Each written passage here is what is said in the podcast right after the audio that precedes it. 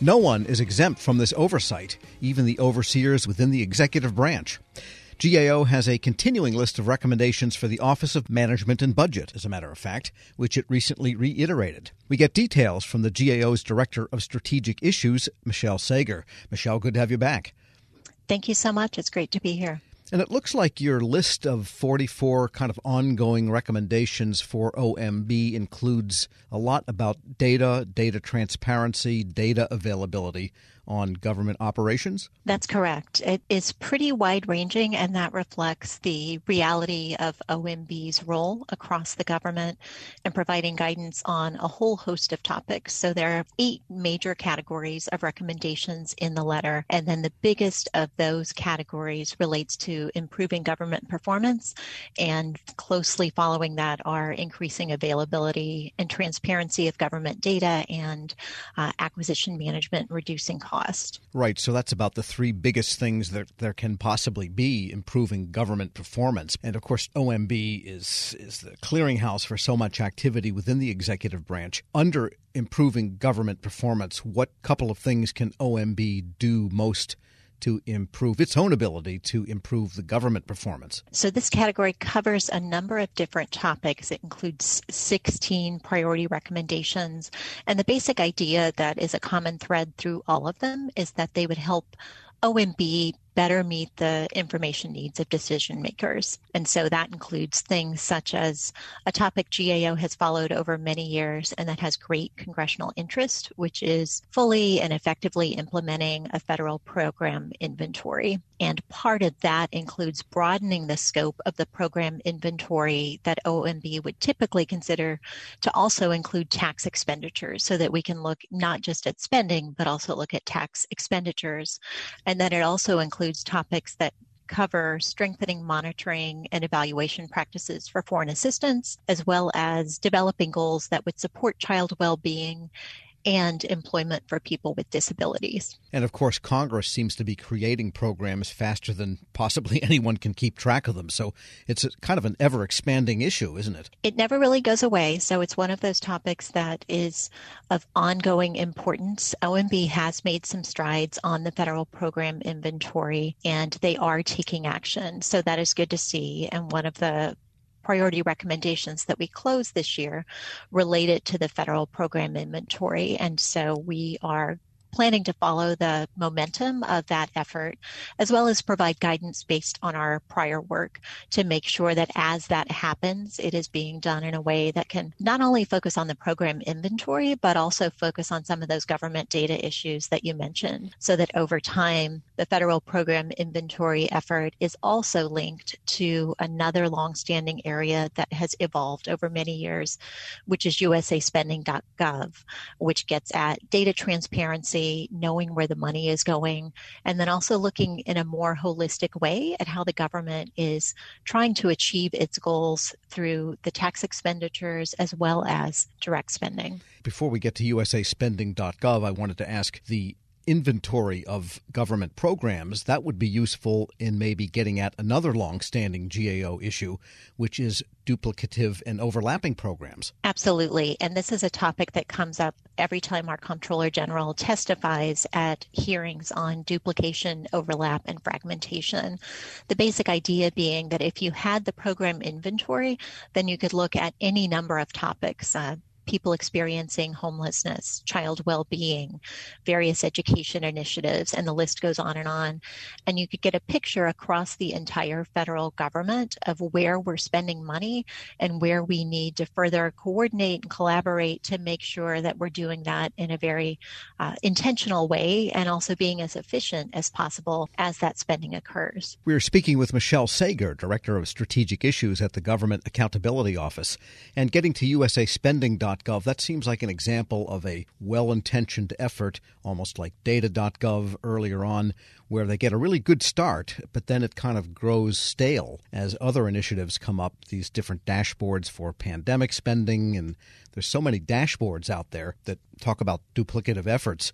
Maybe they should all be under usaspending.gov and therefore that would advance that program. So, usaspending.gov has really evolved in ways that We couldn't necessarily have anticipated when the Digital Accountability and Transparency Act was enacted back in 2014.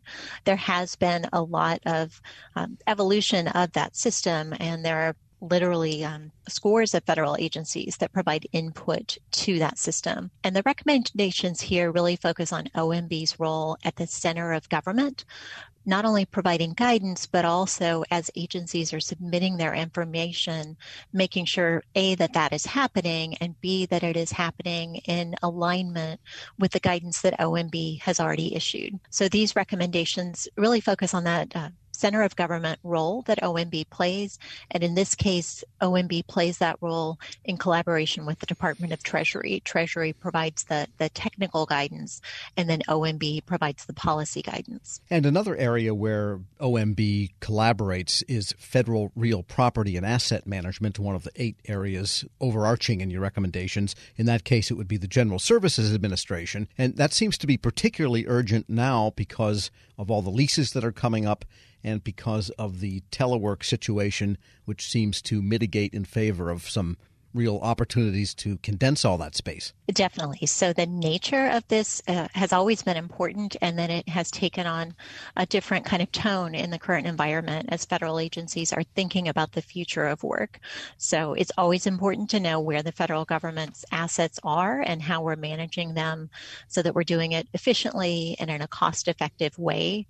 And again, this recommendation is similar to many in that it gets at OMB's role across the entire federal government. And this particular recommendation gets at updating guidance to other federal agencies so that they can, as they're conducting their work, reflect leading asset management practices, as well as developing a kind of clearinghouse of information on those practices and successful agency experiences, and then sharing them with each other. And in general, how does OMB respond to the recommendations and the reiteration of them from GAO? Because even though there's a lot of like all agencies there's this political level turnover that never seems to cease but people forget that OMB has a pretty large and able standing career staff also. They do definitely. And one of the things that we track in the priority recommendation letters is looking at uh, something you could think about as kind of an implementation rate. So in November 2021 we reported that government wide 76% of GAO's recommendations made four years ago were implemented, and OMB's recommendation implementation rate for that time period was 77%. So they're doing pretty well in that sense. And another topic uh, that we highlight in the letter gets at our high risk list. And one of the things that we have added some new life to over the last two years is something we call tripartite meetings. So it's OMB, the respective federal agencies, and then GAO getting together and talking through some of the prickliest, most difficult to manage and take action on issues for the federal government and figuring out what actions need to happen in order for progress to occur. All right. So they're kind of better off than the uh, shoemaker's children in reverse, I guess, because they do have a good record of trying to get after those recommendations, since they are the should be the model for the rest of the government. I think, in some sense, they are definitely engaging with us, and we look forward to working with them uh, the letter itself includes additional details about what OMB's response is to each individual recommendation, as well as any actions that they have planned.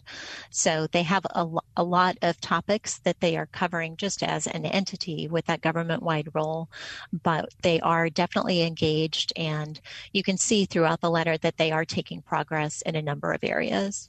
Michelle Sager is Director of Strategic Issues at the Government Accountability Office. As always, thanks so much. Thank you. And we'll post this interview along with a link to her report at federalnewsnetwork.com slash Federal Drive. Hear the Federal Drive on demand. Subscribe at Podcast One or wherever you get your shows.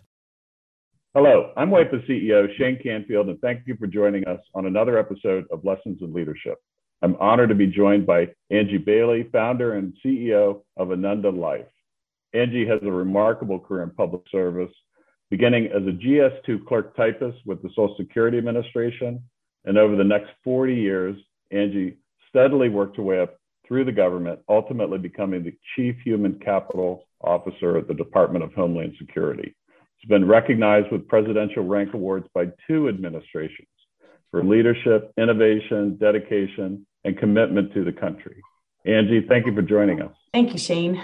What a pleasure to be here. Angie, you've made quite a name for yourself as a leader in the federal workforce. Who was the first person you remember looking up to as a leader, and what about them inspired you? You know, I often think about this because you know sometimes we think of the people that we look up to the most as being somebody that throughout our career has you know been at the highest levels and all but i you know i've got to go back to honestly whenever i was 10 years old and uh, i remember i really wanted to play little league baseball on a boys team i was the only girl and interestingly it was the women who would keep saying to me that no i couldn't play and then one day whenever i was there to sign up yet again uh, there was this guy his name was delbert beiser and uh, I remember he had like red hair and he had a wad of tobacco in his mouth and greasy overalls and everything. And he said, You know, I'll take her. I'll take her on my team.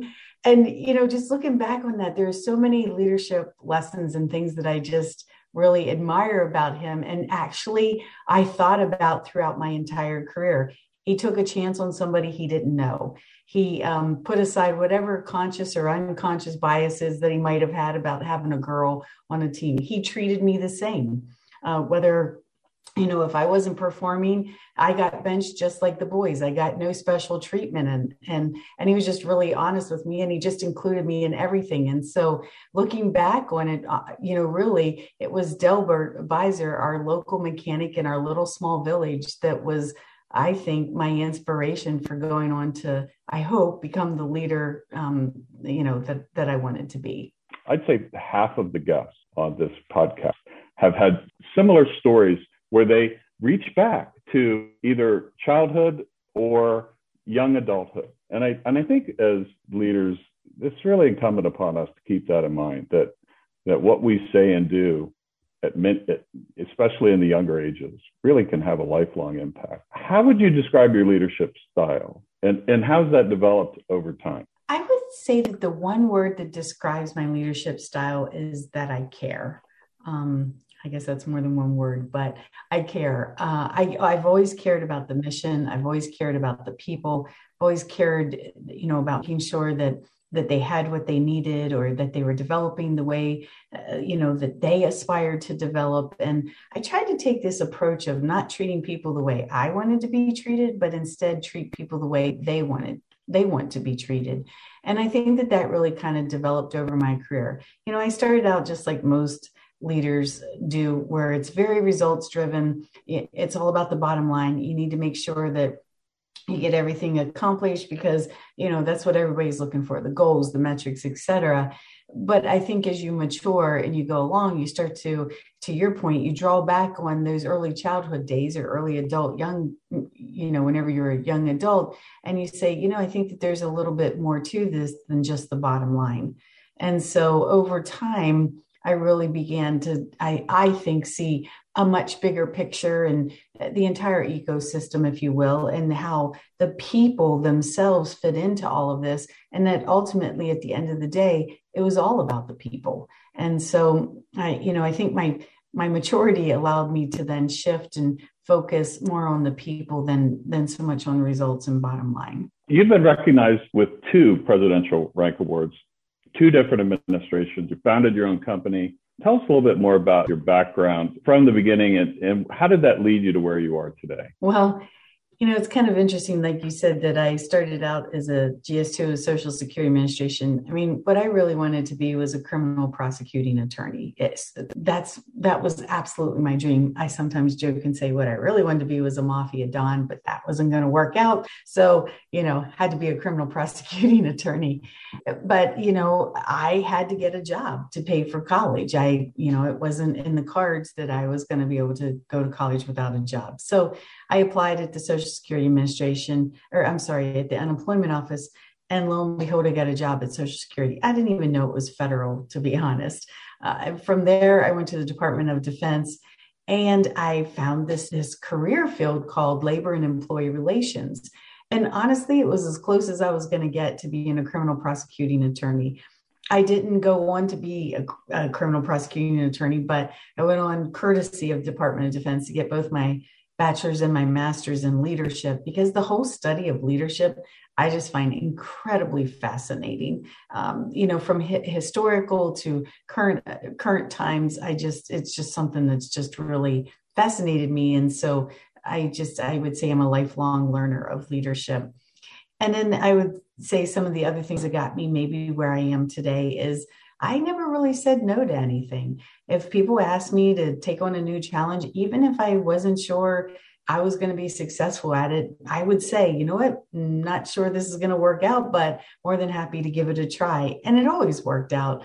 But I think giving things a try and just not saying no to opportunities uh, is what really led from one position to the next. I feel like I was always rewarded for just stepping in or stepping up and taking on the challenges that sometimes no one else wanted to do. Angie, thanks so much for joining us today.